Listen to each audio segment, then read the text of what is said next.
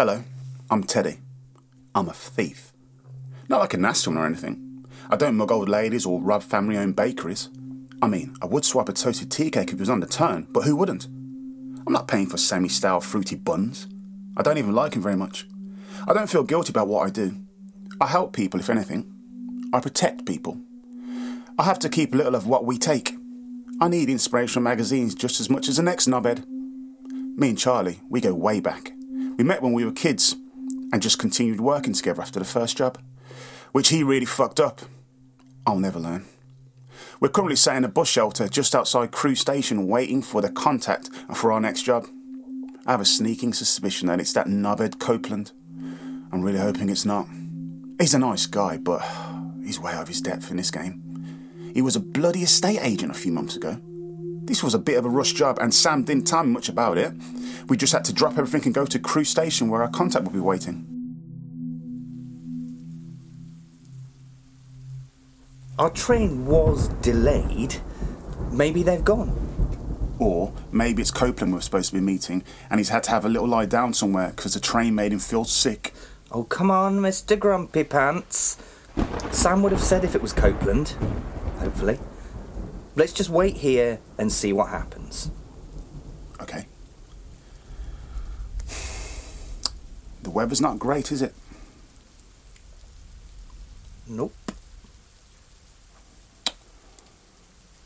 I'm not a fan of the rain. Nope.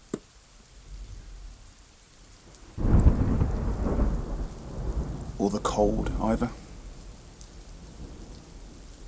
Hmm.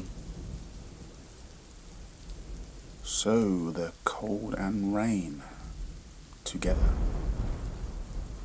Yeah. That's just not a good combination. Hmm. I like the sound of thunder. But obviously can be quite well dangerous if you get hit by it. Yep. I prefer sunny weather. You can wear less clothes. Oh, you don't need to take a coat out with you. Or a hat. Or a scarf. Or anything.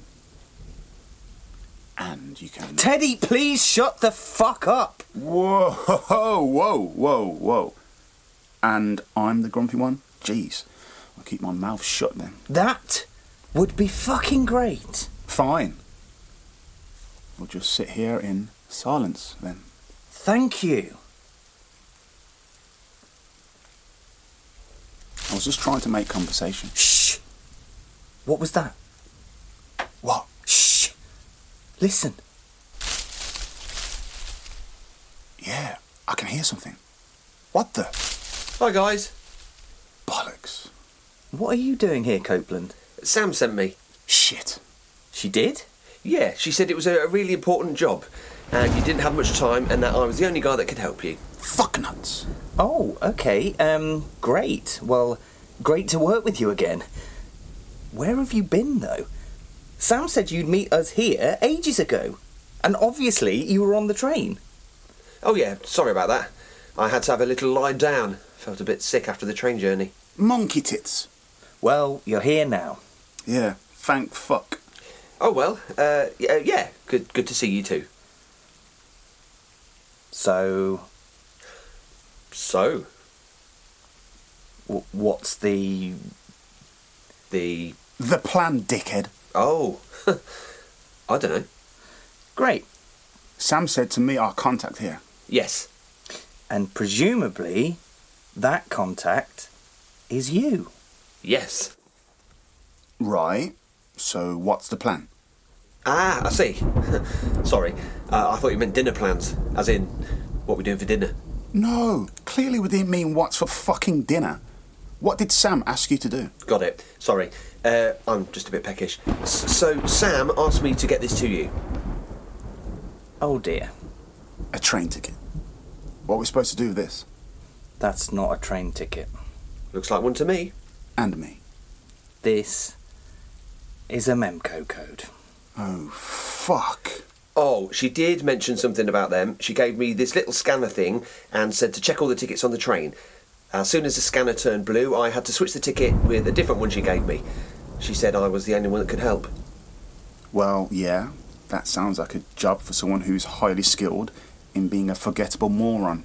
Steady on, Ted. That was an incredibly brave thing to do. Was it? Yeah.